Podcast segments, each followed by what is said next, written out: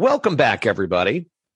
On this week's episode, we discuss some thoughts of the new Black Panther movie, The Death of Batman. We discuss some things that we just haven't had any time to really talk about.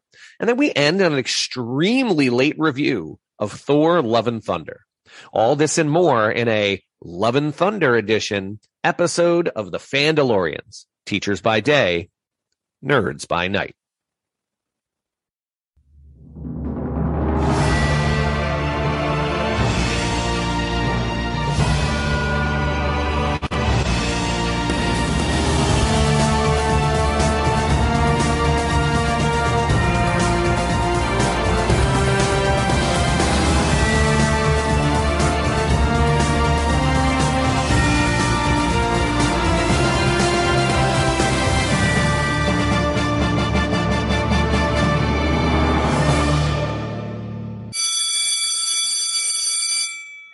That is the bell. Class is in session. Welcome. Welcome. Welcome. I put in three. I'm just, I'm changing it up, McDonald. You're very welcome, apparently. Yeah, Mr. G. I'm changing it up. Uh, Lawrence podcast, teachers by day, nerds by night. I am a man who is a very proud father. My name is Mr. Richardson. Why? Thank you for asking why. All right. Um, you guys, I did tell you guys about this, but the Fandalorian universe needs to know. My daughter was in the, the Powder Puff game, seniors versus, I think, juniors in the first round, and they're playing flag football. You know, my daughter's playing. The boys are the coaches, and they're the cheerleaders. And I went to the game, and my daughter got to the game winning touchdown in the second round. They, they lost the first round to the sophomores. Okay. It was brutal. They were upset, but one of the sophomores has already declared Division One in 11th grade, uh, in, te- oh no, wait, uh, the junior. Sophomores are 10th grade. Sorry, they lost to the juniors in the first round. And honestly, it really should have been seniors against freshmen, but whatever. They, uh, the one of the juniors has already de- uh, declared Division One. I. I forget where she's going, and when you watch her run with the football, it's crystal clear that she should be Division One. There's just no joke about it. Um, they ran him off the field.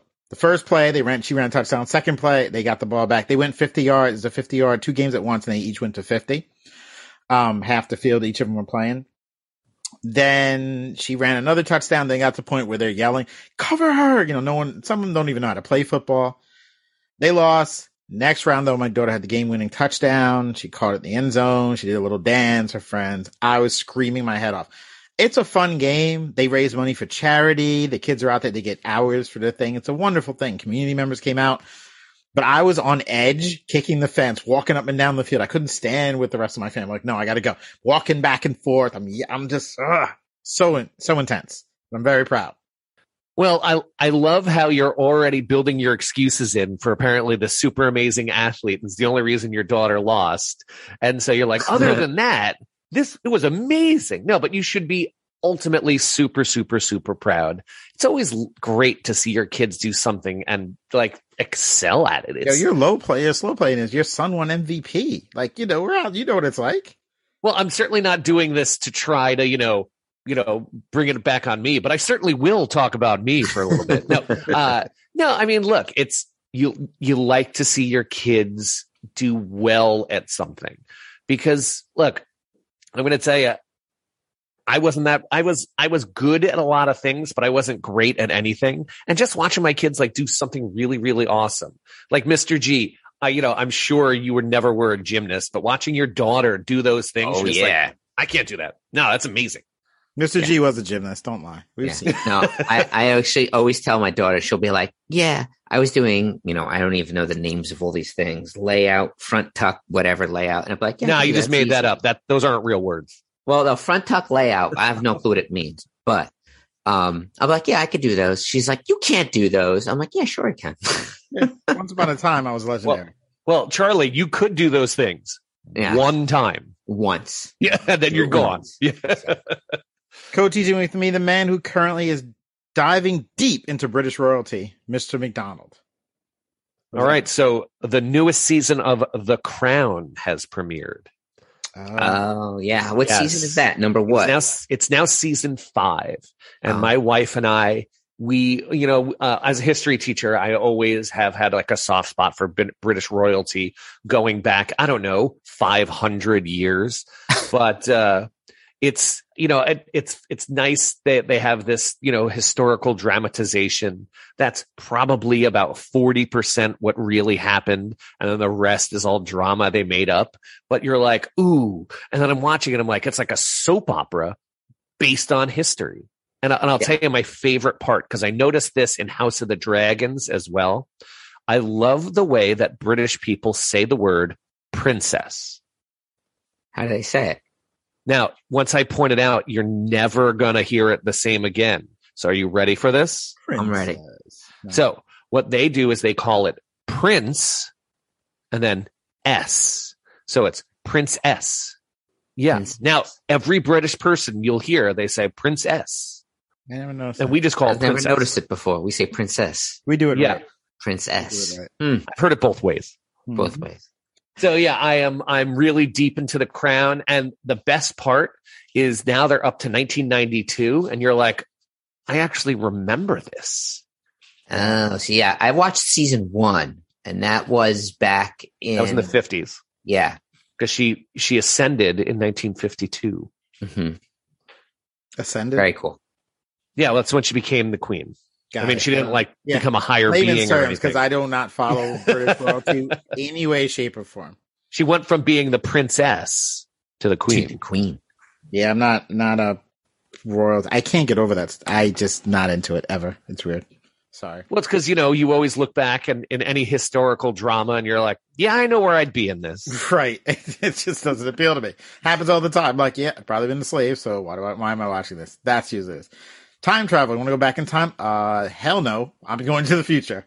Might suck there too, but it definitely probably better than the past. Co-teaching with me. The man who is currently listening, other co-teacher, sorry, currently listening to Grave Peril by Jim Butcher, which is book three of the Dresden Files. Mr. G, you up to book three already? Yeah, I I've actually was uh this past two weeks or so in a bunch of a different books. Like I listened to like twenty five percent of a book and be like, nah, I, can't finish listening to this. So I like started three different books and I, I didn't. I got kind of disgusted and I was just like, ah, let me just go back to a a a, a sure hit. So I've been listening to the Dresden I mean, Files. So Is it better kind- two? Because then you said they said two is sorry. They said um one of our writer, one of our writers, one Yeah, of our emails Yeah. said, "Is two a good book? You finished it. How was it?" Yeah. Oh, I did like book two, but it's interesting is that the very beginning of the audio book, um, Grave Peril, actually is a commentary by Jim Butcher himself saying that this is a really good book. It really hits its stride. And then he thanks um, James Marsters, James um, Marsden. Marston for bringing Dresden to life, um, uh, doing a, being a great voice actor, and uh, the production of the uh, audiobooks is really uh, he's very happy with it. So, I like but that. yeah, no, like I, I, I am uh, de- listening and I, I I enjoy it. It's a good it's a good Yeah. listen. Okay, we've gone through that stuff and some other stuff, so now it's time for the best part of the show: the morning announcements. Not the morning announcements with the building meeting jingle, just the morning announcements by itself. Hey, uh, You Richardson, confused me. You know, we, we skipped like, you know, how to support the show Did and we? where to send Twitter. Oh, yeah, that's what I said. We had we had to leave. Yeah. We left off at the Twitter part. Oh, then okay, I'll add that too. So listen, I skipped some things, but that's okay. Twitter at Fandalorians Pod. That's where you can find us mostly. Emails to the Fandalorians mailbag at gmail.com. We've gotten a lot of emails. Just keep sending them in. You don't have to write the, whole- a lot if you don't want to. You just want to write a little question or something like that. That's fine. Love hearing from our listeners. If you want to support the show, head to T link in the bio. Cut and paste. There's merch. Buy the merch. 100% of our stuff goes to the Make a Wish Foundation rate and review us on Apple Podcasts. It takes seconds. That's it. I have done everything. And now for real this time, for really reals, it's time for the morning announcements. Mandalorian fans, won't you lend me an ear? I hope this podcast sound is crystal clear. Now listen up, people, I got something to say. These are the morning announcements for today. We're going to talk a little bit about Black Panther 2. Now, one third of the team has seen it.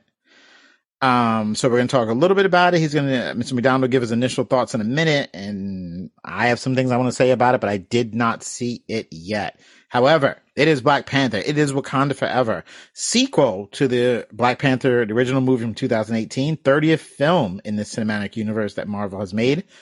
Uh, Ryan Coogler is back, co-wrote the screenplay with Joe Robert Cole. In the film, the leaders of Wakanda fight to protect their nation in the wake of King T'Challa's death. Now, the ideas for the sequel began like right after Black Panther came out because that movie was just the biggest hit ever. But after Chadwick Boseman passed away of colon cancer in August of 2020, they obviously had to make some changes. They chose not to recast T'Challa. Films received positive reviews. It did came out on November 11th. Uh, at this time, uh, the, film has received positive views from critics everywhere about the action sequences, the production, the costume design, the cast performance it, performances, particular Angela Bassett, uh, musical score, emotional weight, tributes. Again, it's made over 331 million worldwide and it's been out when we're recording about five days now. So, Mr. McDonald, you ran to see it. Uh, without spoiling any of it and getting too deep into it, what is your your initial thought? Where you will get no kickback from us because I didn't say it. All right. None of us was. Well, look, I'm I'm going to tell you is uh, this is probably the highest degree of difficulty of any Marvel movie, even a higher degree than like the initial Iron Man. And the idea that the initial Iron Man, if that movie fails, the universe just doesn't happen. With this, you know, you've got people like Mr. Richardson that are just like, ah, oh, they should have recasted. You got people saying, you know, you can't just, you know, quit on a franchise. And so the degree of difficulty was tremendous on this.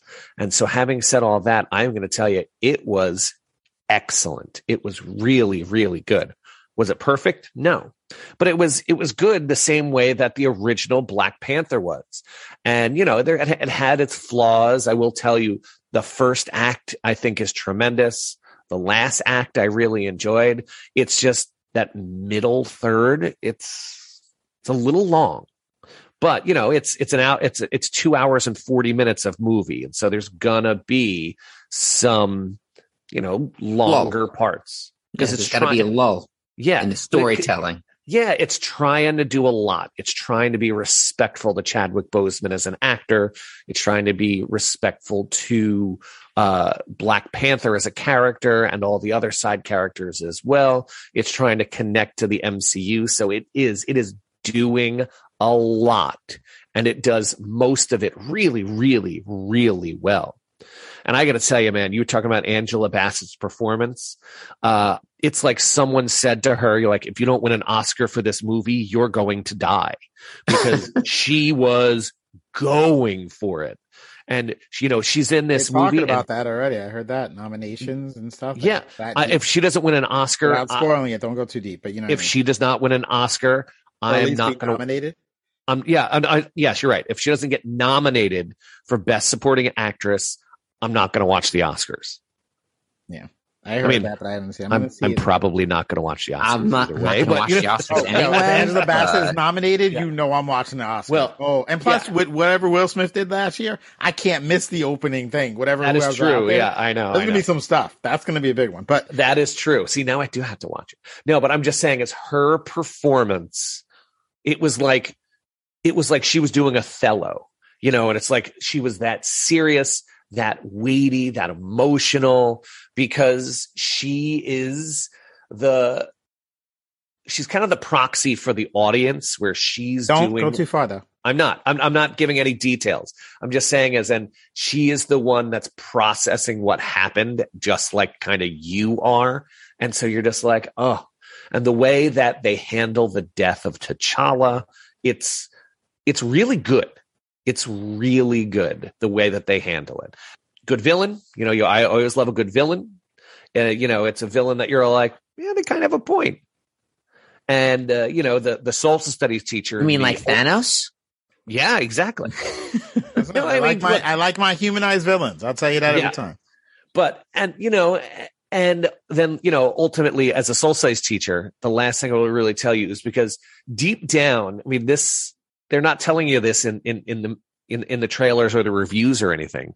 But all this re- this movie is just the ramifications of ending isolationism versus interventionism to ju- to use a social studies term. But Hmm. I'll talk more in depth in my actual review when we review this movie eventually.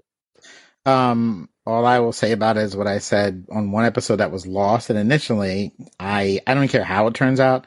I'm still upset about the non recasting. It always will bother me that there was stories for T'Challa to tell, and when his whole family wanted him to be recast, including him, his wife, his brother, they have said it. He was happy to his literal thing that he said when he got the role was he was happy to play a character that will be the James Bond for generations. That was his words. And I actually found that quote since the last time I lost this. That's what he said. I haven't seen the movie. Don't care. I know I won't change my mind because they should have kept the character and they should have made, they played, they, we've had Batmans, we've had this, we've had that. I don't want to hear from Kevin Feige saying, well, it was time sensitive and we had to, know, then don't make it. If it's that much of a big deal, don't make it. I know this movie is there to handle grief and it helps you deal with the grief because I saw the intro for it. That's fine. I understand that. Are we making money off it? Don't know. Haven't seen it. What I do know is I will never let go of the fact that they really should have cast the role, especially, and they would have caught no, and everyone says they would have got hit either way. No, they won't. His wife standing there saying that his wish is for it to be recast. Who's coming out of the woodwork to attack his wife? It's a grieving wife. No one. No one is.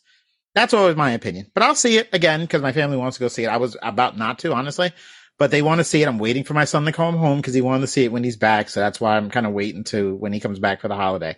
Uh, but we will see it, and that's my stance on it.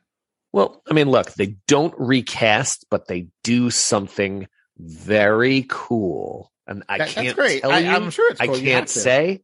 I it doesn't. and, and you know, then you, you're going to see what I'm talking about in the movie, and you'll be like, I see what they're trying to do, and that's all I'm going to say. It won't unless it's the same character. It won't work for me. We have to switch gears to something uh, a little sad, a little depressing. Listen, man, uh, we're at that point where every time the news comes on, it's people we like grew up with.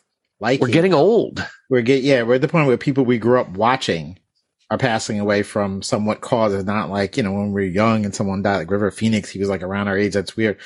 It's different. We're hitting that point. Ugh, here's another one that kind of bothered some of us a lot. Mr. G, carry on our wayward sons, please. Carry on my wayward son. There'll be peace when you are done. Lay your weary head to rest. Don't you cry no more.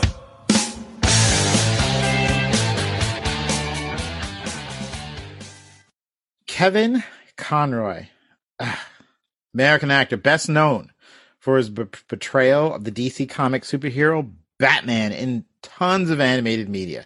This is the person who began, who did really the voice work of Batman that most of us really, really grew up in, especially around my age. He started the 1990s, Batman animated series, all the spin-offs and TV series that came out of that in the DC animated universe. Um, Due to the popularity of his performance as Batman, he went on to voice him in multiple films under the DC Universe animated original movies banner. After, well after animated series were done, Batman Arkham, the Injustice video games. Uh, before we continue, I, I, I went through it. I pulled a list of all the different voice performers. I'll just read through it because some of you know, you guys know most of them. Obviously, the animated series was from 92 to 95 and then that's what spun off to the DC animated universe. Um, new Batman Adventures, Batman Beyond, Justice League, Justice League Unlimited, Batman Beyond. What a great portrayal. Batman Mask of the Phantasm, 93 was in movie theaters. Then you got the direct to video films, Batman Mr. Freeze, Batman Beyond Return of the Joker, The Mystery of the Batwoman, Superman the Animated Series, Static Shock, and then he was brought back in 2000s for even more animated movies like 2008 with Gotham Knight, Batman, Superman Public Enemies, Batman Superman Apocalypse, Justice League Doom, Batman the Killing Joke, finally, Justice League versus the Fatal Five. Just great, great portrayals, one of the best. And this one story I found was interesting. After September 11th, after the attacks on New York City, Conroy participated in relief efforts to volunteers because he lived in New York at the time to cook for police officers and firefighters. Um, and he spoke about his general surprise and reaction that the emergency service walkers freaked out that he was there because most of them had grown up in the you know that time of watching the series and knowing of him. And when they heard he was in the back actually preparing the meals, he called out from the kitchen in the Batman voice saying, I am vengeance, I am the night, I am Batman. And the place exploded with cheers. Everyone rushed to see him. He had no idea he was like, you know, so famous and everyone was just so happy to see Batman there. Like he's that much of the quintessential voice. Very humbled by this. Mr. McDonald, thoughts on Kevin Conroy? Well, I mean, look, I was going through his IMDb page just as you were talking, and I was trying to think of a role where he wasn't Batman, where I may possibly have heard of him. And I mean, you don't want to say he was a nobody, but he was just like a character actor, kind of a background guy. And be- becoming the voice of Batman just absolutely skyrocketed him into fame because I feel like Kevin Conroy was the first name I knew for just being a voice. You know, can you tell me who the voice of Fred was in Scooby Doo? Like nobody really know, you know, nobody knows that kind of stuff. But all of a sudden he was so good as Batman that you were like, I, I, I'm so impressed. I need to know who this, this guy is. And so then it really became like he was the voice of Batman. He's so much of a voice of Batman that when they cast another actor in a Batman role, Yes. you're like, uh, And they caught it. Every actor got cast was just like, oh, really? Why couldn't we get Kevin? Like, right. it was a Like uh, Dietrich Diedrich Bader was the voice of Batman in like The Brave and the Bold. And what, uh, essentially what they end up doing is they just do Kevin Conroy impersonations of Batman. And it's just because that's how much he is the voice of Batman. And so, you know, to be that kind of legend for an entire generation, I mean, it, it breaks my heart to hear that he died of cancer and it was, you know, they, it was very, very quick. He was only 66. So, you know, he's still missing out on so much time that he still could have been around. And it, it it's really, really sad to, you know, really see the, the, the people that we grew up on become, you know, in the past. Rest in peace, Kevin Conroy.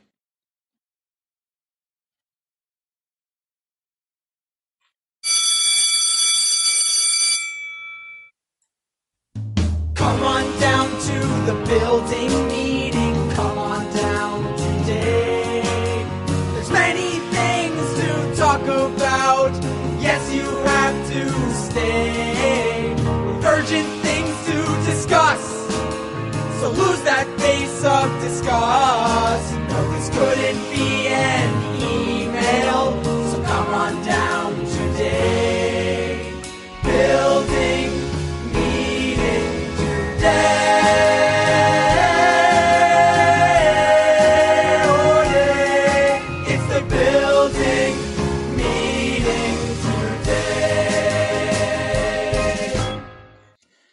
Okay, it's time for our building meeting, which is going to be pop-ins and not something else I may have said wrong and currently edited out. Talk about a few things that we uh, need to get to. A couple quick hits, not the full treatment, not the full post-observation treatment. Uh, a couple quick things, depending, because Mr. McDonald talks, so it'll go longer. We'll see how it goes. Okay, listen, here we go. First, we're starting out with the we- uh, weird, the Al Yankovic story, which I didn't see yet. Uh, a parody film, and you two watched it. A little bit of a satire. Daniel Radcliffe is in it. What did you guys think? And for, you got to tell me where to find it because I do want to watch it. Um, but what did you? You both saw it. What did you guys think about it? All right. So I- I- I'll go first. I haven't spoken in a while. Um, it's on Roku channel and that's an app that's down. You download it on your smart TV, Free. your Fire Stick, on your phone. It's a free. And that this happens to be a show, a movie that it's free. It's a free stream on the Roku channel. And it was to kind of drum up some interest to be like, oh, that's a thing. So um, that's why it was on Roku channel. That's what I read about. Let me tell you, this movie is a trip.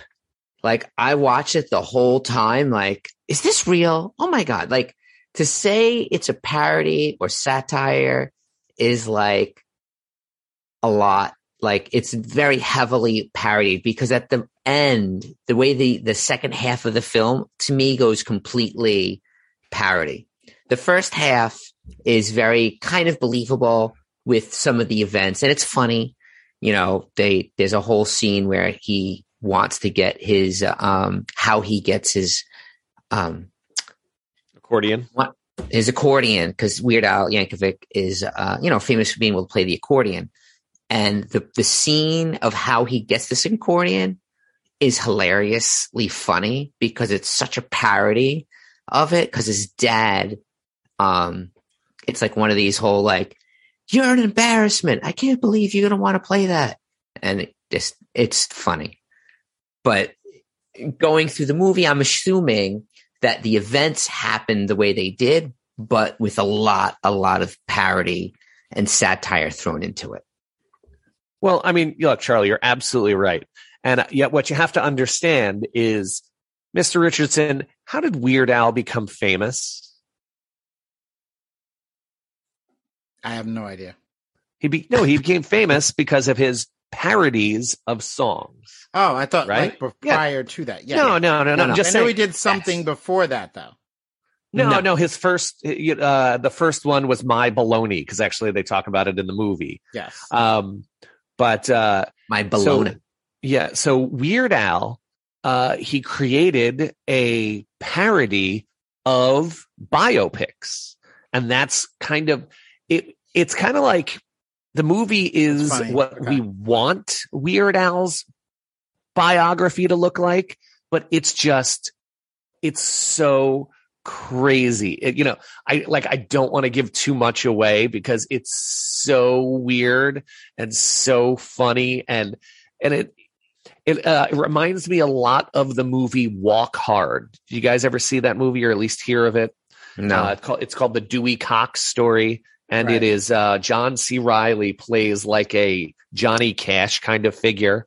And it makes fun of biopics. And it has Wow. the same kind of beats. The parents who aren't supportive, you know, the how hard it happens. And like my my favorite bit of the movie, I don't want to give too much away, is he makes a demo for his first song and and he sends it away.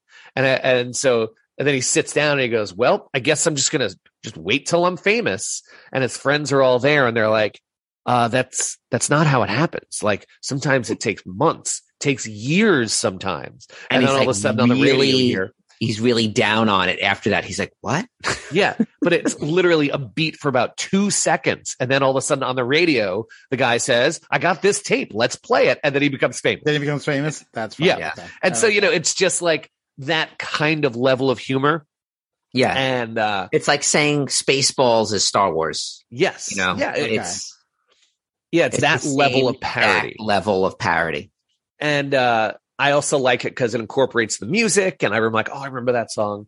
Yeah. Uh, you know, and they talk about the the origins of some of his songs, and Yeah. you know, you're like, oh, I get it. And uh, you know, Mr. G, you were uh, we were texting about it, and you were saying how much of this is actually true. Yeah. Um, and I, I said, it was more than you think. Um, like he, he did get his accordion through a accordion salesman door to door. okay. Uh, he had the choice of either learning, uh, what was it, guitar or accordion. And Okay. he chose accordion. oh, okay. And, uh, and Madonna really was the one that came up to him and pitched him the song for like a surgeon. Um, you know, and so cool. uh, he really did know Dr. Demento, and his rise to fame wasn't two seconds, but it was really, really quick. Yeah. And so, you know, a lot of that stuff was still in it. I mean, that that was in it was actually true. And so, yeah, you know, it's like two thirds of the movie is like, I get it, I get it, and then that last third act, is completely parody, Yeah. but it's Uh, funny. Yeah, It, it's like I said, it's a trip from beginning to end because it is a story, it is a ride, and you're just like, all right, okay. It's funny. It made you laugh. It had some good ones in there. And uh, as a kid, I had a tape, uh, if- you remember what those things were, of a Weird Al Yankovic, tape? and I used to What? listen to it all the time. It didn't have "I'm fat" on it. I'm trying to think of which one it was. I got I got to look. It could have actually been his very first one, but I used to listen to that thing all the time. I loved Weird Al when I was a kid. See, Oh, I never owned any of the cassettes, so I would have to wait till like they showed a video on MTV back in the day when MTV actually showed videos, Mm. or like it would come every now and again. You'd get a Weird Al song on the radio, and it would be like, "Wait, what? Hold up!" But it was uh, Weird Al loves to tell the story of the the first time he re- actually felt famous. He went to a party in Los Angeles, and he's there, and Paul McCartney's there, and all of a sudden Paul McCartney goes, "Hey, look, everybody! It's Weird Al." That's and you're like when when Paul McCartney knows who you are, you're pretty famous. awesome. yeah. And actually, I, um, I, I heard a cool story about uh, Daniel Radcliffe as Weird Al. So, uh, do you guys know the other movie that Weird Al co-wrote? It was one of my favorites from the '80s. UHF. UHF. Yep. Oh, I So that was that the movie. last movie he co-wrote and starred in, Oh, yeah. and it came out two days before Daniel Radcliffe was born. That's Oh, wow. funny. That Yeah. movie, I loved UHF. Me I too. actually I- watched it. I think during COVID, I watched it again. I think I watched it with one of my kids. Stupid parody kind of movies as well. It's Yes. worth a watch. I love that. It was a great movie. Terrible in a great way, but it was a great, you know, 80s movie for sure. Late 80s. Absolutely. So yeah, if you haven't watched it yet, it's free because I said I'm like, all right, I'm going to try to da- if I'm like if if this takes more than one step, I'm not going to do it. And I think Roku knew that. And Yeah. so mm-hmm. you you download the app, you Guys, get right one step option from McDonald's. Let's go. Yeah. Yeah. And then you literally you you download the app. You don't have to log in. You don't have to do anything. You just open the app and it says watch weird. Click and And- you're in. They know their moneymaker. Well, I mean, you download it, then you hit play. That is two steps, but I'm I get I'm glad you let it go. I'm call, I'm considering the download a separate step. Hmm. What I'm saying is, Okay. do you know how sometimes you go on an app Yeah, and then no, it makes gotta you create email a and do bunch of stuff. I login and you. no, no, no. And if, if it made me do any of that, I'm like, nope, not going to do it. You know, I'm, I'm looking at the Weird Al albums, and it was totally. I did have the the Fat album. It's called Even Worse, 1998. That was the album I had. Oh, get it? Because the album was bad. Yes. And so it's even worse. God, he is a genius. Brilliant. even worse. And it, it's the one song I remember was the instead of "I Think I'm Alone Now" by Tiffany, it's "I Think I'm a Clone Now." I remember that. That it had lasagna, like it's with La Bamba. la la la la la la lasagna. So yeah, that was the album I listened to. I love that album. Uh, jumping to something else, we want to cover a little bit of a quick hit with this one: Star Wars: Tales of the Jedi. Star Wars: Tales of the Jedi, again, part of the Star Wars franchise, obviously exploring different Jedi characters from the prequel trilogy. It's on Disney Plus right now. Um, the person behind the Clone Wars, Dave Filoni, also wrote this. Wrote he began writing the series when he was actually working on The Mandalorian. Six episodes, about fifteen minutes or more, around twenty each. It, it the episodes, the six episodes split into two paths. One final follows Ahsoka, one follows Count Dooku. Same animation style as the Clone Wars series. Uh, dropped on October 26th. Great reviews. Thoughts about Star Wars: Tales of the Jedi. Um, I'll just I didn't speak last time. I'll just go first. I'll just run through my thing real quick. All right. Um, I uh, I love this, and I I'm excited about it. I liked it. The animation's great. The hook is great. The the hook to this series, I thought was brilliant. I don't do chef's kisses, but if I did, it would be for this one. What they did is they picked the two characters who both had serious problems with how the Jedi was run, more or less at the end of their stories. And we watched them go in short episodes how they end up on different paths because Ahsoka was an anti-Jedi by the end of the Clone Wars series and Count Dooku for different reasons entirely also. Now we know, you know, I'm a big fan of humanizing characters, especially the villains. I'm not a big on the villain. It's just, I'm evil, so I rob the bank. Everybody, including us, product of our life experiences. So some experiences led to the path of Duke, Dooku, uh, Dooku going one way. We didn't get all of them. We got some of it. Ahsoka. That being said, I liked how I think because when I was researching this a little bit, I read how Clone Wars was based. The idea when they were making the series was showing there's a war and there's good people fighting on both sides. That was the premise they were doing it. but they never they strayed completely from that when they made the show. So they never really focused on Count Dooku and how his point of view on it was never was kind of they didn't include it in it as much as that was the pitch. Seeing his side of it, don't agree with him. Obviously, he's evil. But listen, some people agree with Thanos. Some people agree with them, but he has his reasoning behind it, which made logic sense. He was the one who noticed things that were amiss, would point it out. He's ignored, and people who just ignored it were promoted and he wasn't. All the seeds were there. I love how it planted.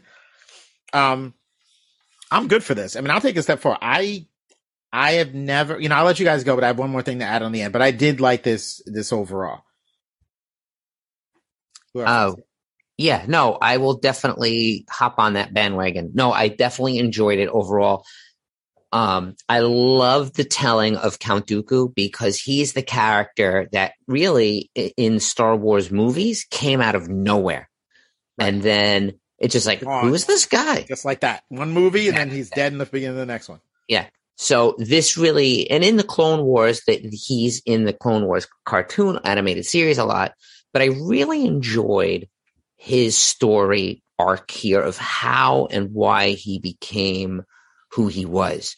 And his uh, biggest gripe with the Jedi, you know, starting in episode two and three, were like, yeah, man, I totally get it. Like, I don't know. I was, I don't know how you felt about Mace Windu in episode three, but I was just like, hmm, I can kind of see why Count Dooku was kind of really annoyed with him because he's very black and white in right. that episode, uh, Mace Windu. And then when he kind of goes into episode four, when he kind of has to mess around with Yaddle, gives him the the speaking to, she um you know she tries to convince him that he's wrong and you know what she says is right, and then he ultimately was corrupted by. Uh, too late at that point. That uh, late, yeah, exactly. Too late at that point. But what I really think the most important episode is episode five, which was practice makes perfect. So as yes. I was watching, it's a 13 yes. minute episode. Best episode. As I was watching this episode, I was like, what is the point of this? And then it dawned on me. Yep. It's like, this is how she survived. Yep. This is why she survived Order 66. And it's kind of like that filler backstory where it'd be like, well, how did, how did, you know, all of these Jedi die? but yet she survived. And it really goes on to explain why she was able to, why she could have survived versus all those other Jedi kind of just get gunned down. And you're watching, you'd be like, wait a minute, how do they get gunned down so easily? But that episode, really, if you watch none of this, episode five kind of is like, wow, that really makes you understand why Order 66 was so successful.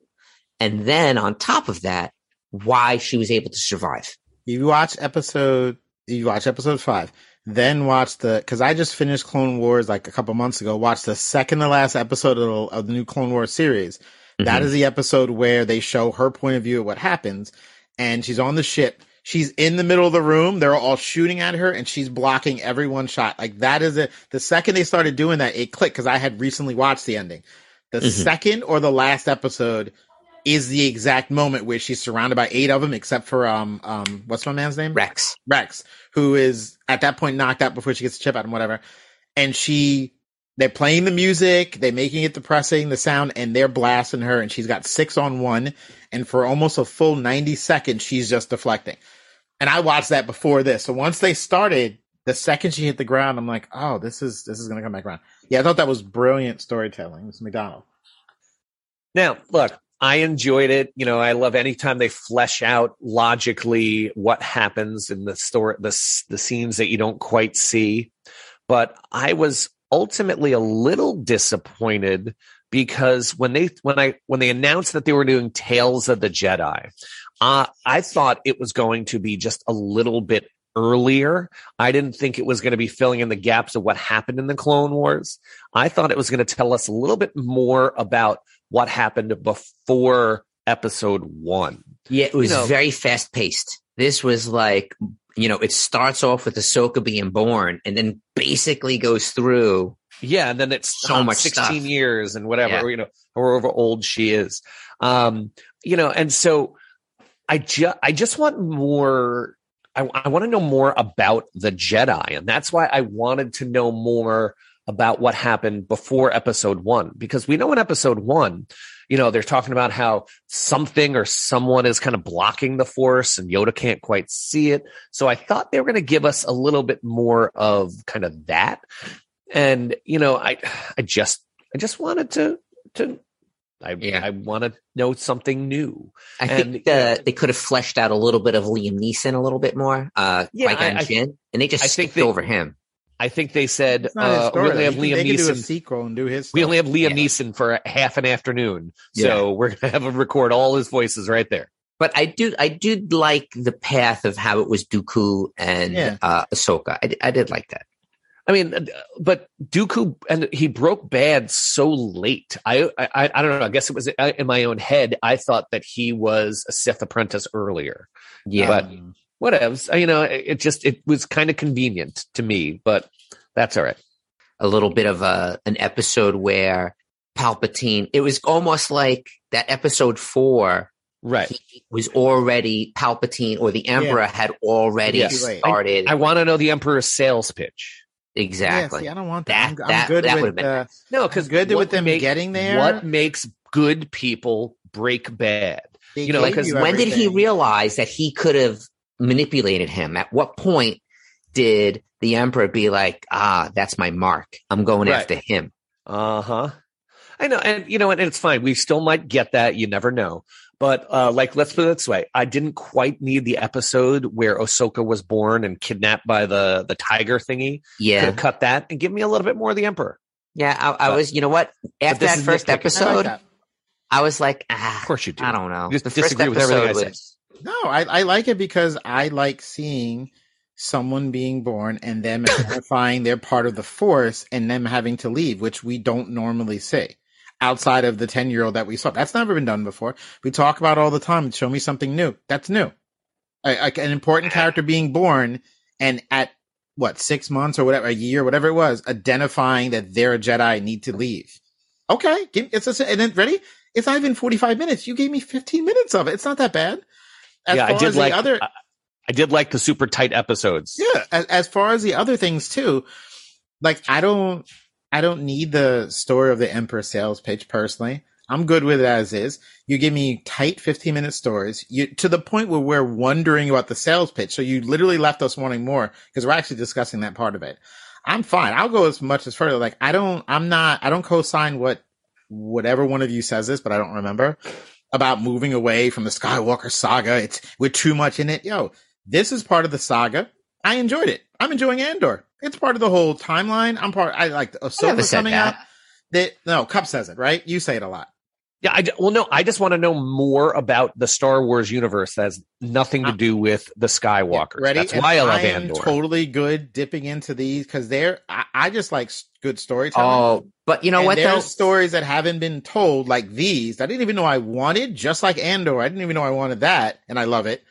There's stories in here that we have never known before that we're finding out that just like like the whole point of this, as Charlie said a minute ago, it fleshes out the last episode of Clone Wars based on one 15 minute episodes. Changes your whole mindset.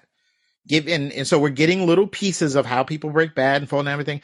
You're getting you're there somehow after 30 or 40 years of this stuff, they're still giving us stuff to make our whole overall story get better in the same saga. I, know, I thought it was brilliant. I'm good. No, yeah, I, I, I get that. I like it, but to me, I decompartmentalize uh, Skywalker and Clone Wars, and um, in my own head, I to me they're two different things. To me, I can always, I can always go and want more Clone. Wars. Because All the time. was I can always want more Clone Wars. Anakin and Ahsoka were the big driving force of it, and Anakin's the big driving force of everything, and it's everything's off his story.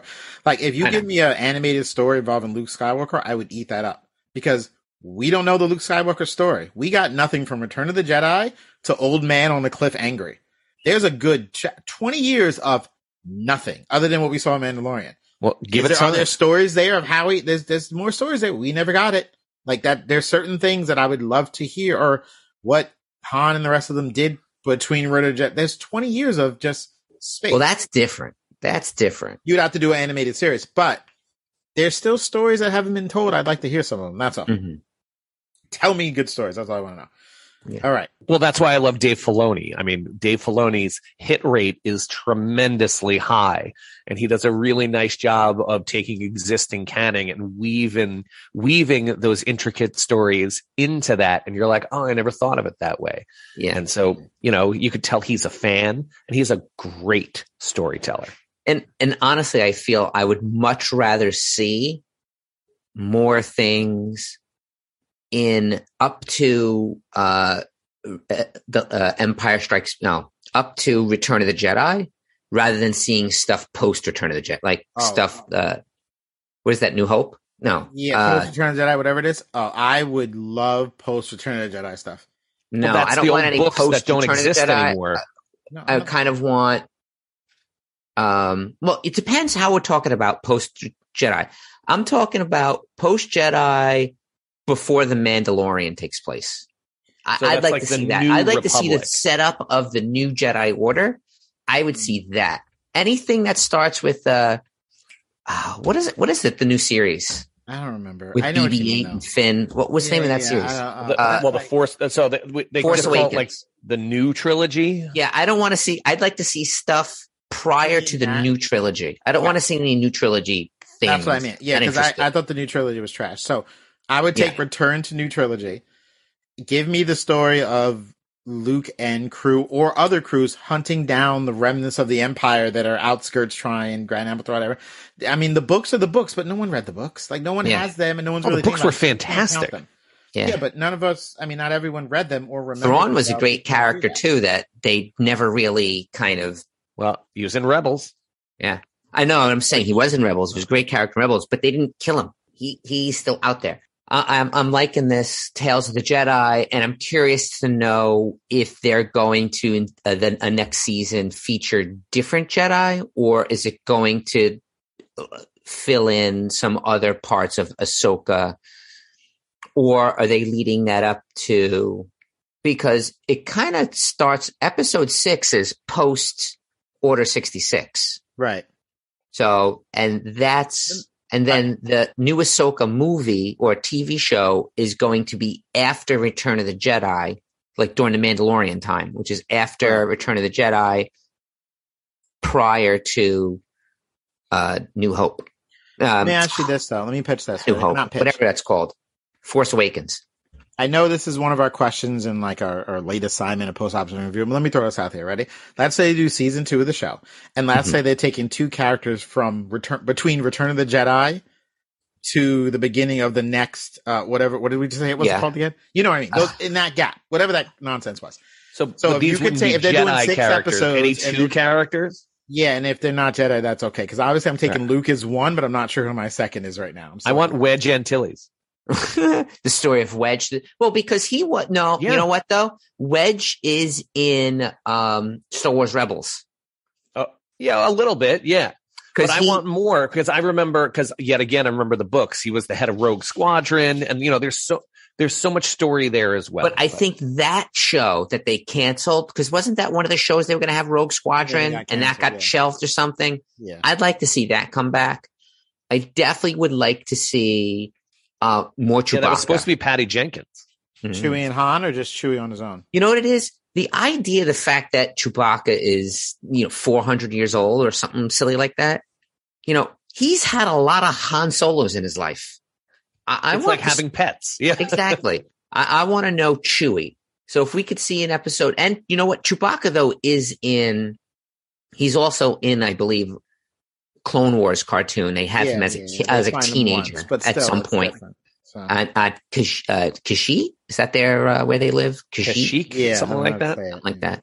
Hopefully, they do more. I really like this. Yeah, no, I, I liked it. yeah, they do a But other job. Jedi's, you know, that would be something as interesting as the Count Dooku style. I, I don't really know off the top of my head. I would like to see a Darth Maul thing. He just kind of appears in Clone Wars, but um, I want to see some General Grievous also.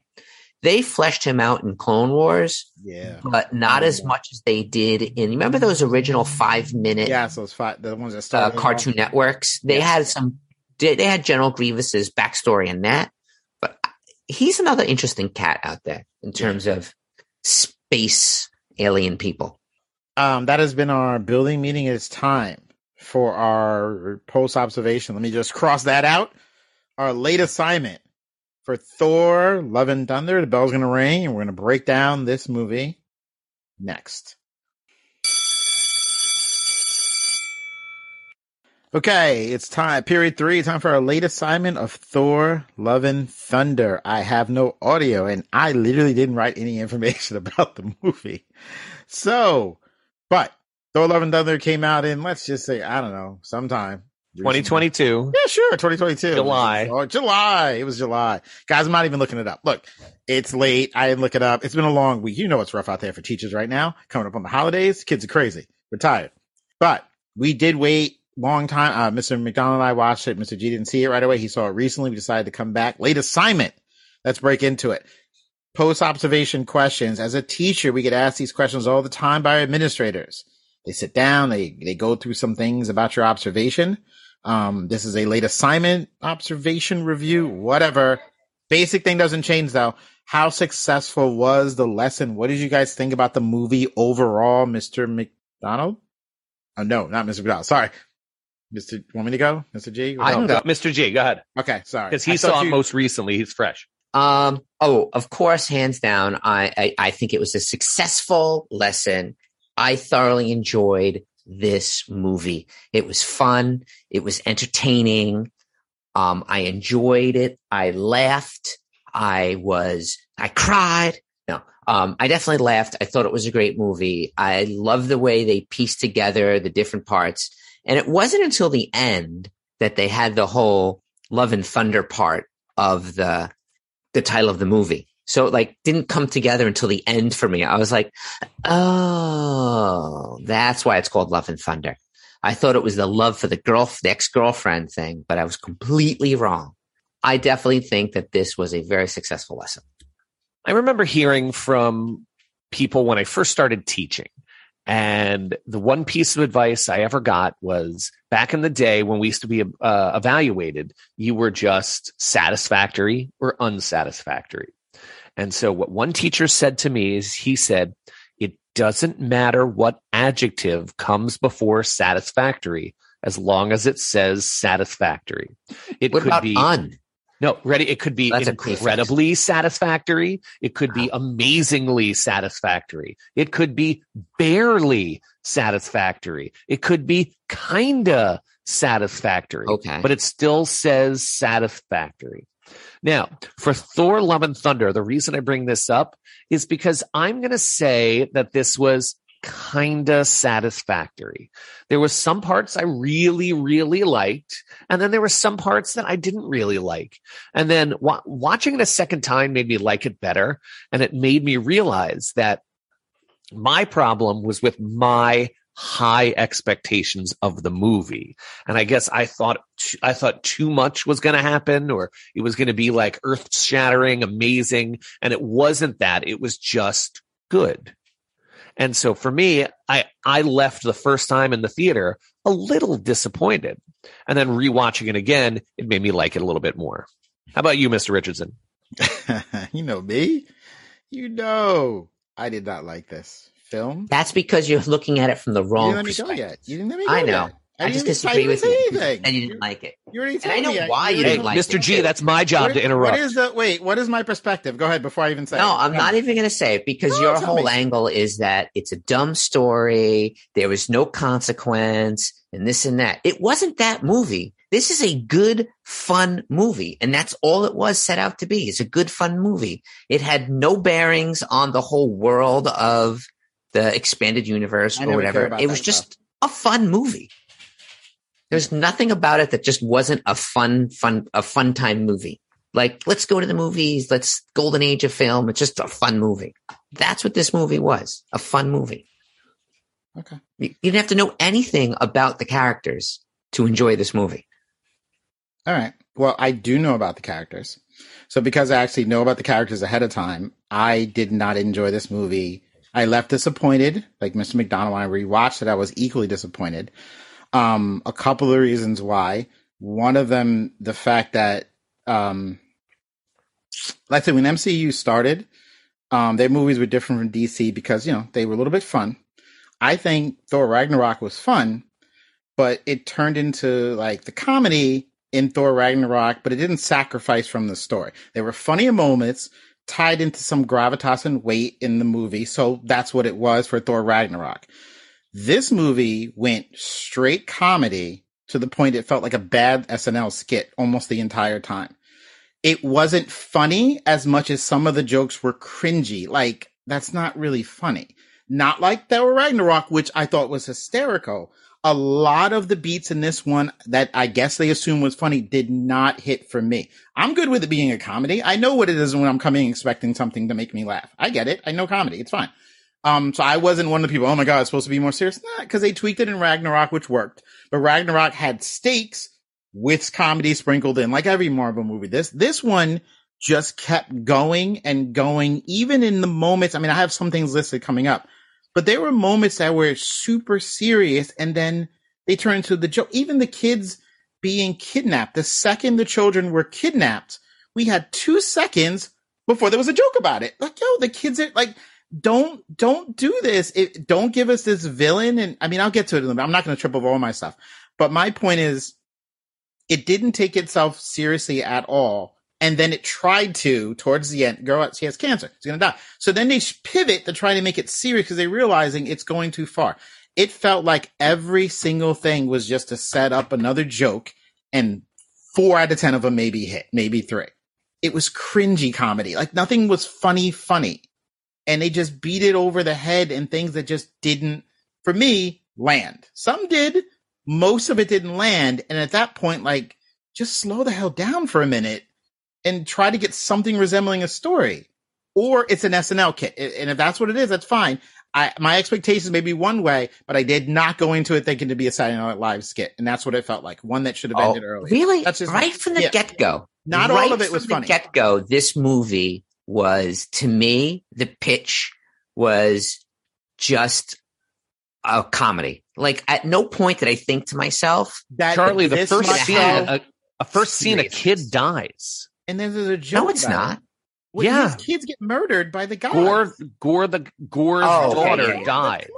No, but it's part of children to kill them in it. But we're going to tell. Oh, okay, I get what you're saying. Seconds. Yes, that's right. They're in the desert. Don't do it. Don't do that. Then, if you're going to have ah. kids dying and then be like, "Oh, it's just a comedy," that's not funny. Uh, no, because ah. you know you you know that that Marvel would never just let part. a kid They just die. went too far. Yeah. They went. I think they went too. They got it. They had to. He should have reined it in a little bit. Some of it didn't hit, right. but you got to rein. That's the thing. All right, ready? Um, so what did you like about the series though? I, you know what? I like the music. I, I like the, the, the song choice. I, like, I thought I it was weird that they leaned on that they leaned on uh, Guns N' Roses because there was three Guns N' Roses songs. There sure was. Uh, Welcome to the Jungle, uh, November Sweet Rain, and Sweet Child of Mine, which is kind of rare to see that many songs from one uh, band in a in a in a movie in a superhero movie, especially. Yeah, especially in a superhero movie, but any I mean, movie. You see really. that with James Gunn all the time. He takes movie, he uses music so well. But I think yeah. that's what he was kind of trying to do. He didn't want to rip off James Gunn, so he's like, I'm going to take one artist and yeah. do multiple songs. So I did, I did like that. I did like, I don't know. To me, the movie was just a fun movie. So all of those stupid little silly bits, I I enjoyed. Like the kids becoming um, Asgardian warriors, and they got all powered up, and they were just with the little teddy bear, the lightning bolts coming out of the eyes. You know, I, I get the part that there was the serious overtones of why, you know, that she was dying of cancer, and that the becoming of the taking on the Mjolnir was part of the cause of that. I get it, but overall, you know, the story kind of progressed in a way that it didn't bother me. Well, look, I'm going to agree with Charlie in the fact that I did think that there were lots and lots and lots of good jokes here. Now, Mr. Richardson, you're right. There were some jokes that run a, that that fall a little flat. I'm going to always focus on, you know, as someone who's told many jokes that fall flat, I'm going to focus on the positive ones. And it's the idea Oh, here that's that. That's a good one. I like that. yeah. And So, can't argue that. That's good. yeah, uh, Fat, no, you'd be like, no, every joke lands. You're amazing. Yeah, you're Come on, that's what you're supposed like, to say, yeah, he's right? Yeah. You're a good, yo, but you're a good 70, 80 percent. But I mean, I get, I can't No, shoot eighty but I, you know, but hey, you know what? I've had some days that you know I've been down in the 30s and 40s percent as well. I, I- this is it's a small problem, but I think uh, it's the problem of success, where you know you don't get edited as hard as you do in when you're like young. So with Taika Waititi, I think Marvel had more of a say over Ragnarok, which made the story a little bit more linear and kind of progressed as a typical superhero movie. But with this one, because Ragnarok was so successful, I think they maybe kind of just said, do whatever you want. And he did a little too much of whatever he wanted. And so the story did sometimes go a little uneven. It's, it's just little things, but I'm moving on to the things I didn't quite like yet. I don't want to go there yet, Mr. Richardson. Right, I'll, go quick though. Uh, Christian Bale's performance as the God Butcher was fast, fantastic. he's an actor. that, and he got himself into the role. I know it said his, his kids wanted him to take it. He got into the part. He sold it. Like it was incredible. It was spellbinding to watch him perform, and he was scary as anything. His story in itself of why I have problems with what happened. I have a lot about what to do differently, but his story in itself and what he became as a God Butcher and everything like that was brilliant. I know it's from the comics already. Um, he was just scary on scene. Like he really, and you know, held every scene he was in. He was captivating. It comes up later, like most rewatchable scenes, usually was him in it. Like it was incredible. I just couldn't get over how he was acting in that much makeup and you can tell he was putting on a show. Now, far as, uh, what would you do differently? The same group of students, what would you change? I mean, I have a list, but you guys can go first if you want to. To? I mentioned some of it as well. I mean, uh, this was one of the few Marvel movies that was a little under two hours, and that was a little refreshing. I also felt this movie was kind of rushed because of it. So they could have spent a little bit more time trans, you know, if you're going to transition from something very serious to something not serious, you know, you need a little bit more time rather than just like jump to a cutscene, jump, jump, jump, jump. So, you know, it's it's nothing huge for me. It didn't quite take me out of the story, but it was it was a choice. It was a thing, but it wasn't for me. What would I change? I don't really know. I don't really know what I would change. Maybe the fact, well, does the mighty Thor die in the comics that way? I, no, I think she's still around. No, I just think they killed is. they killed Jane Foster because they knew that she'd probably only sign up for one more movie. Mhm. I don't think that, you know, is she, but go ahead. Um, in the comics, I think she did eventually die. But, Oh, but then she gets brought recent. back out of Valhalla. Yeah, and, and no one dies forever. So that's Yeah. Yeah. that's pretty Not much even the Bucky. of this movie. so yeah, I don't know. I do feel like that part was a little was a little rushed in the sense that oh, you have this character, oh, and now we don't. So like I kind of know, or I was kind of feeling that like, well, maybe they didn't want to continue her in what are we up to phase five now? No, yeah. Phase four just ended. yeah, phase five. Like you know to continue. Like how much do they want to like introduce a character in one of these kind of side movies to then now be like, oh, we have to kind of fit them into their, you know, main storyline. So that was the only thing I was like, um, I think maybe I would have done differently. But, you know, I, like I said, I kind of enjoyed the ride the way it was. Um, I already went over the comedy, but it comes down to just that, you know, like I said before, some of it was cringeworthy and wasn't really funny. I'm someone who grew up watching a ton of wrestling. And if someone, and I'll tell you this much because Mr. McDonald has watched some of it with me and he's not a wrestling fan. There's some times where I've been at his house watching wrestling where he's captivated because what's going on the screen and we know it's an actor acting like these people are. Um, it's so captivating. They're talking whatever. You're just in it and you're ignoring the fact that it's not cringy. But there are wrestling moments, and Mr. G knows this too, which is very cringy. Like, oh, that's not even. A lot of this felt cringy, quality over quantity, and they were just pumping in so many jokes. Anytime someone showed, and this is, I when I rewatched this, I thought about this, and I made sure. Anytime some actor or actress in this showed any real emotion, there was a joke to break it up in the middle.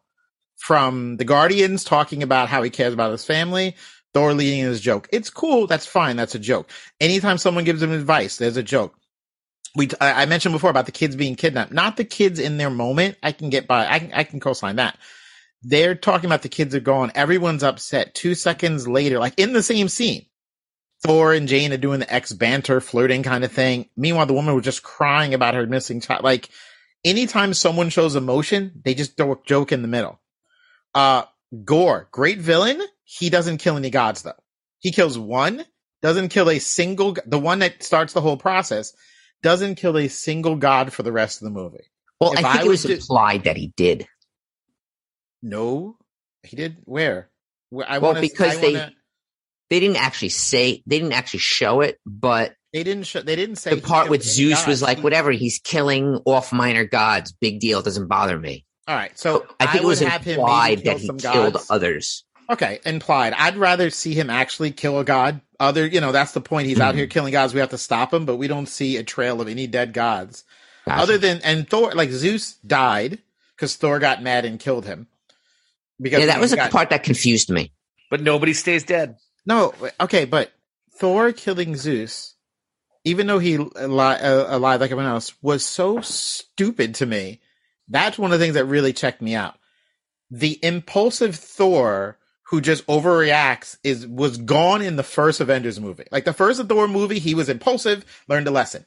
And then in the Avengers movie, he was still impulsive, he learned a lesson. And they have not had him be that impulsive and wild since. But he gets so angry and he ki- what? He I hate when they take a character who and you know this from other shows we've watched, who shows great growth through whatever series they and then all of a sudden they just snap it away because it fits the pro- that's stupid.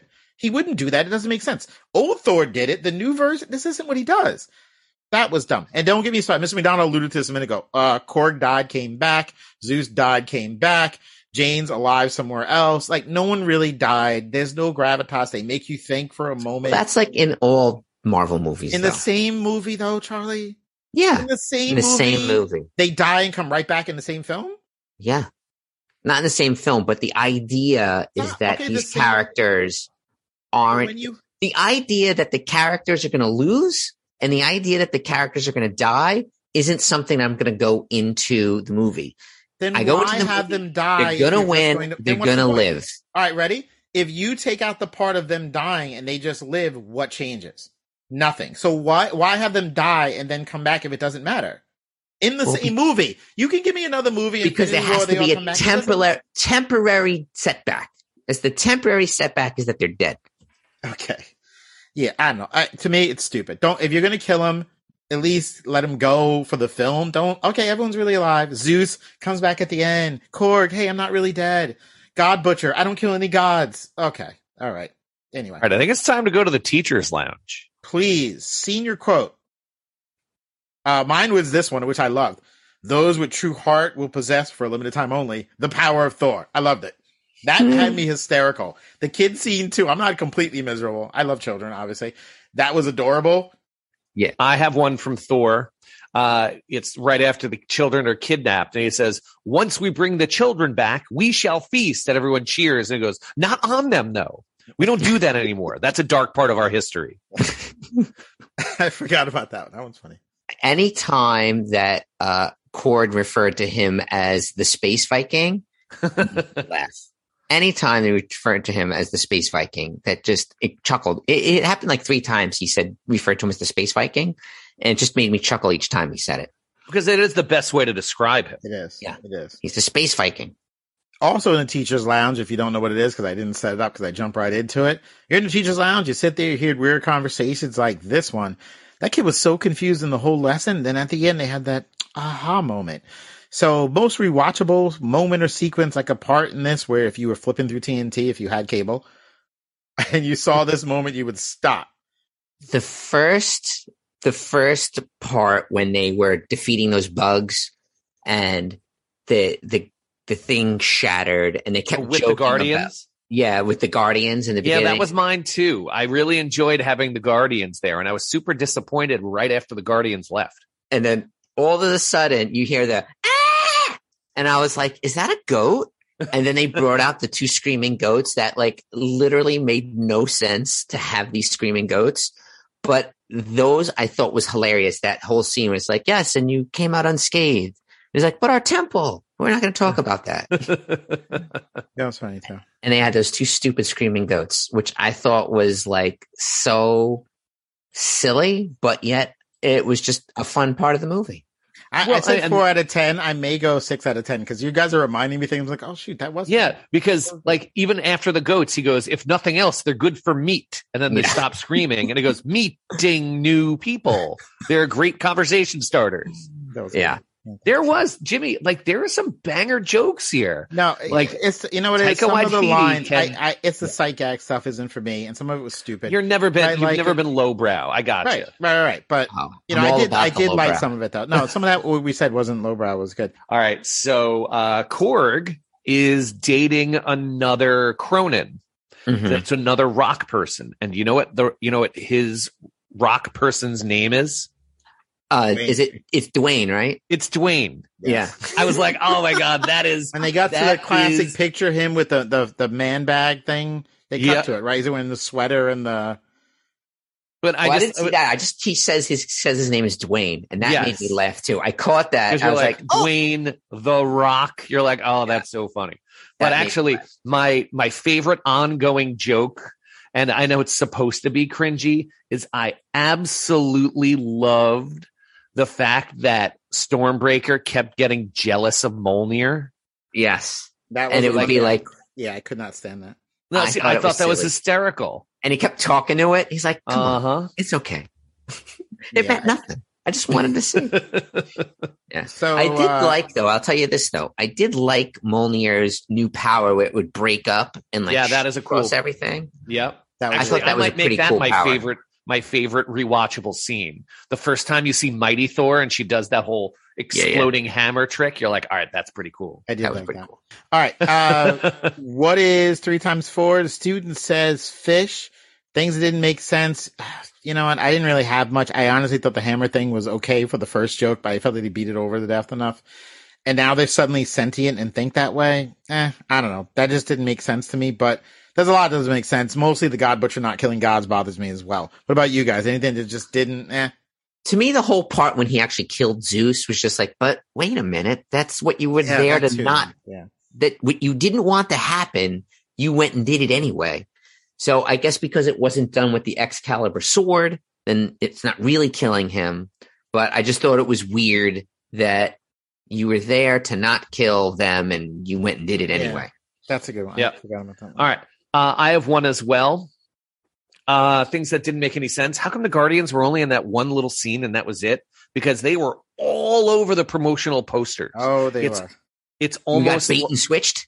no, no. well, It's it's like they they their contract was you have the Guardians for two days of filming. That's it, Mm. and then they're done. I mean, but they Because- have to leave to progress the story. Oh no, but But how about look? You're you're going to attack Gorr. You know what would be really helpful? Another team of superheroes like the Guardians of the Galaxy. You don't have to go. Oh. You don't have to go get some gods. How about you get some lovable rogues? Mm. Well, I guess it was funny that he, um, not, not funny, but they did make an, ex- like a reason why they had to leave. We got to And, go. We got uh, a thing. Yeah, we got a Yeah, thing, like, seriously, yeah. because I, I guess, you know, We'll to kind find- of play off that we'll- Star Lord doesn't really like Thor hanging out because you get the impression Right. That Thor was chilling with the Guardians for a while Yeah, well, he Yeah. got back in shape, so he must have been there Yeah. for a while. and he was uh, ready to let them let Thor go because everyone. Perhaps we'll find out in Guardians of the Galaxy holiday special coming out next week. Uh, Mr. G, can I go to the bathroom? Slowest part of the movie? Moments, storylines, when did it drag? I thought the beginning dragged with the Guardians there, honestly. And so, like, I thought, cause I was just, I and men- mentally, because I knew they were about to leave. So it was kind of like, all right, let's move them along because the plot can't advance until they leave. So it was kind of like, all right, we're here. All right, we're the Guardians. You're not going to die. You're not going to do anything. You have your own movie. I wanted to get rid of all the serious moments. Just cut all that cancer stuff out. Her in the hospital. Cut all that out. No, but that's so important to But the then you cut. I know it's important to the That's the plot of the point. story, but like I said, I I, I feel like It this was, a, little- yeah. fun movie, and like I understand, you know, what Miss Richardson is saying about how the beginning kind of was had a lot of heaviness to it. And then the part with her having cancer was very serious and, and heavy in it at the same time. But a lot of the movie was very fun and lighthearted. So, it, you know, there's no really way to make those parts fun and lighthearted. You need So- to get rid of that villain. This isn't the villain for the movie they ended up making. They should have did something a different type of villain who was almost a goofball too, but not too goofball. So there's something. Then you could get away with making the full comedy. You can't have a guy who's killing gods and children. I hear ya. You know what I mean? They can't. Point Think, I get it too. Or- you couldn't look, you- deviate from it, but you I don't know. introduce him here you you you have thor win but Gorr still lives and he continues to kill gods Because he And- could have been, like you said, a more menacing bad guy. right You it was almost like the gods were just scared of the threat they might be killed where but you need to find out outside outside of Thor, like God, the God Butcher really doesn't impact the other superheroes. right. you know, because they're point. not Like, all about that. I want to so. see them go somewhere and be, uh, you know, a bunch of dead gods, the god of this, the god of that. Like Yeah. he's out here doing stuff. Maybe you're not showing bodies, but they go into a room, they turn away. Show me that it's building towards, yo, this guy is something else. And then you give me the same kids at the end. I like that. It was adorable. You give me the other stuff, but he's the god butcher. I want him butchering gods. Maybe Yeah, more he- than he the wasn't first as- one. hey well Especially with that technically acting job his, this dude was doing. his Like, name it's is the god butcherer so technically that's only one Oh, it wasn't not gods. the gods butcherer Right? Like, it's not plural. Like it's the whole time. it has not been pluralized mr richardson He he did only get one down. So Uh, star student. Best i'm gonna go with natalie portman or character in the show. You taking Natalie Portman?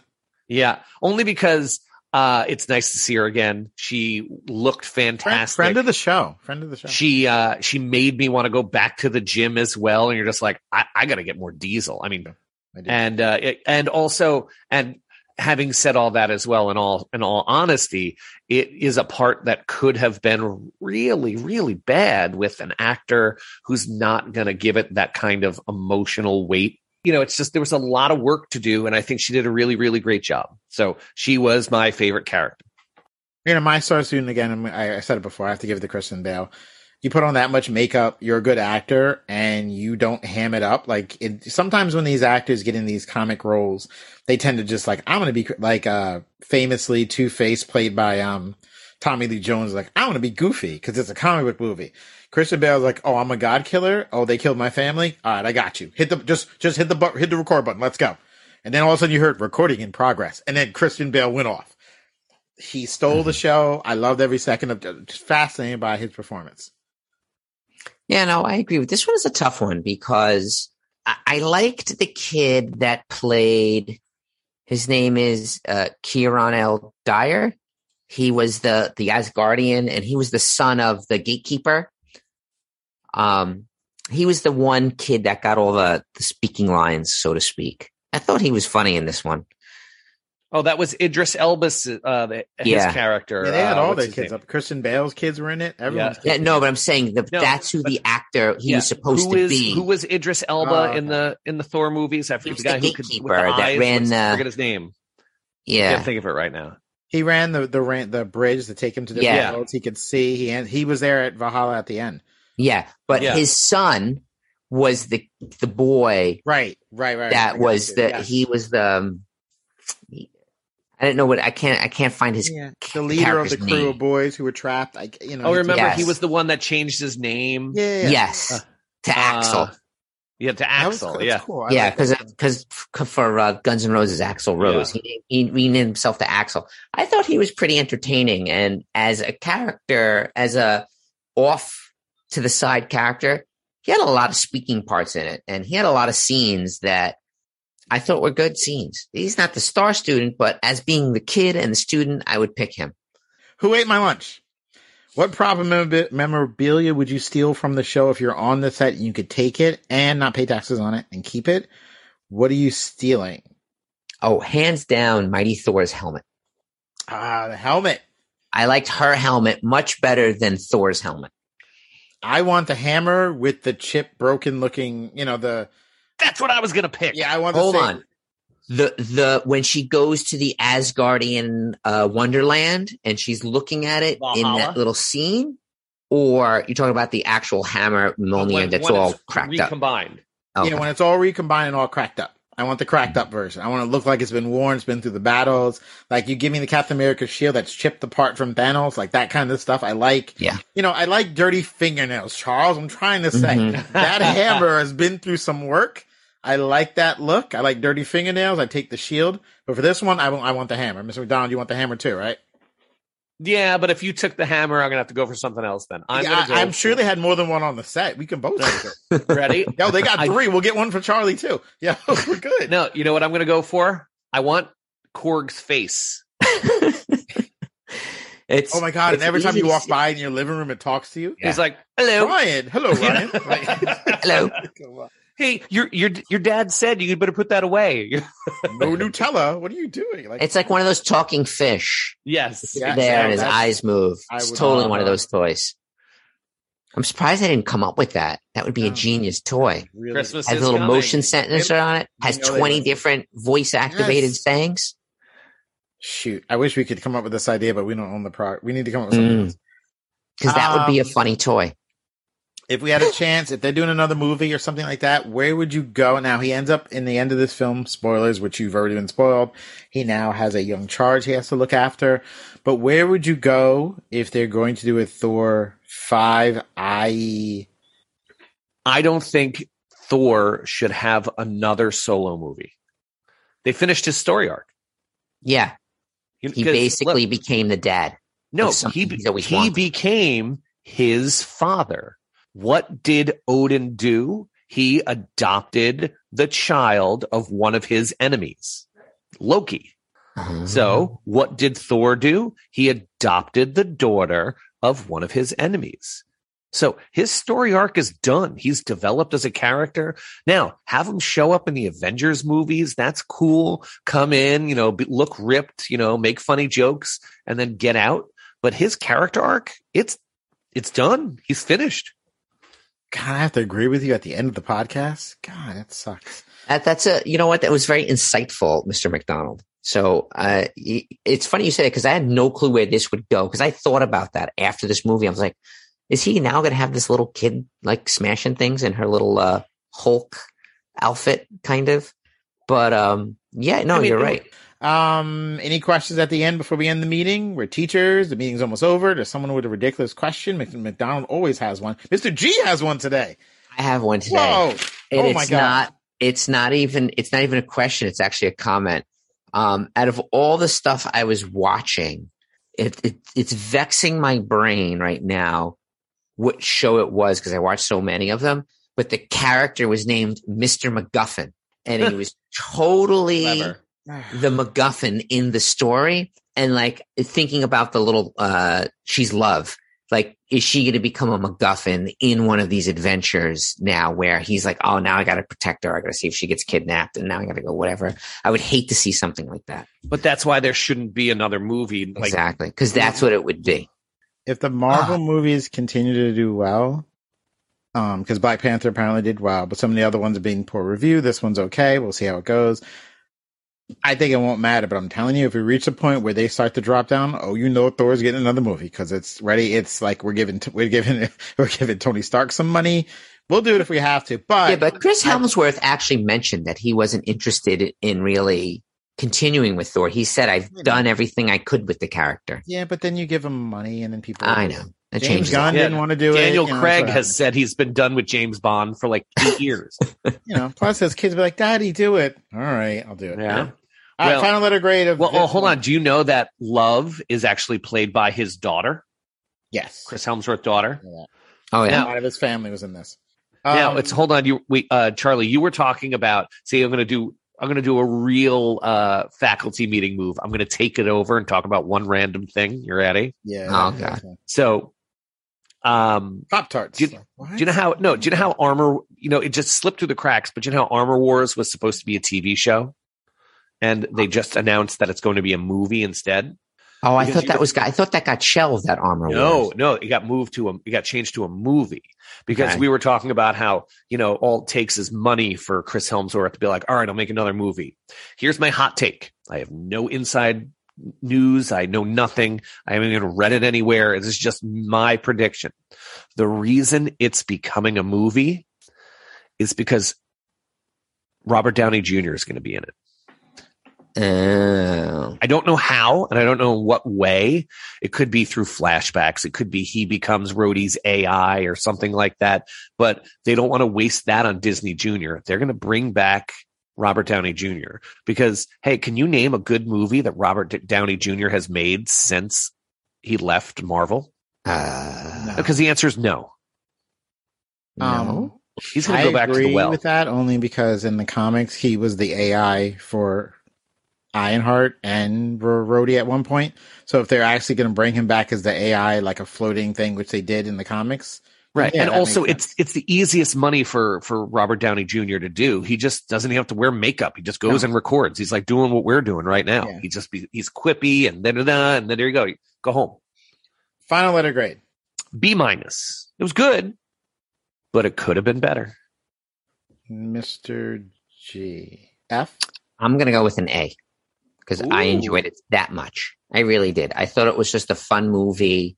If you said, "Hey, I just want a fun time kind of movie," that's the movie. Oh, so we're we're gonna have high variance today. I like it. You know what it is? This is why I say that. M- my wife rarely ever watches movies because she normally can't stay awake for the duration of the movie. But I, and she wouldn't want to see this because she's, it's like a Marvel movie. To me, this is just, like I said, a movie she could watch and really not have to know anything other than that's Thor. That's all you need to know. And you could follow the whole beginning to end and not Well- really have to know that much about the whole yeah. superhero thing. Now, you know, it's funny. You bring up a good point. You're talking about how, uh, with Jen, how much like, you know, attention she would pay to a movie like this.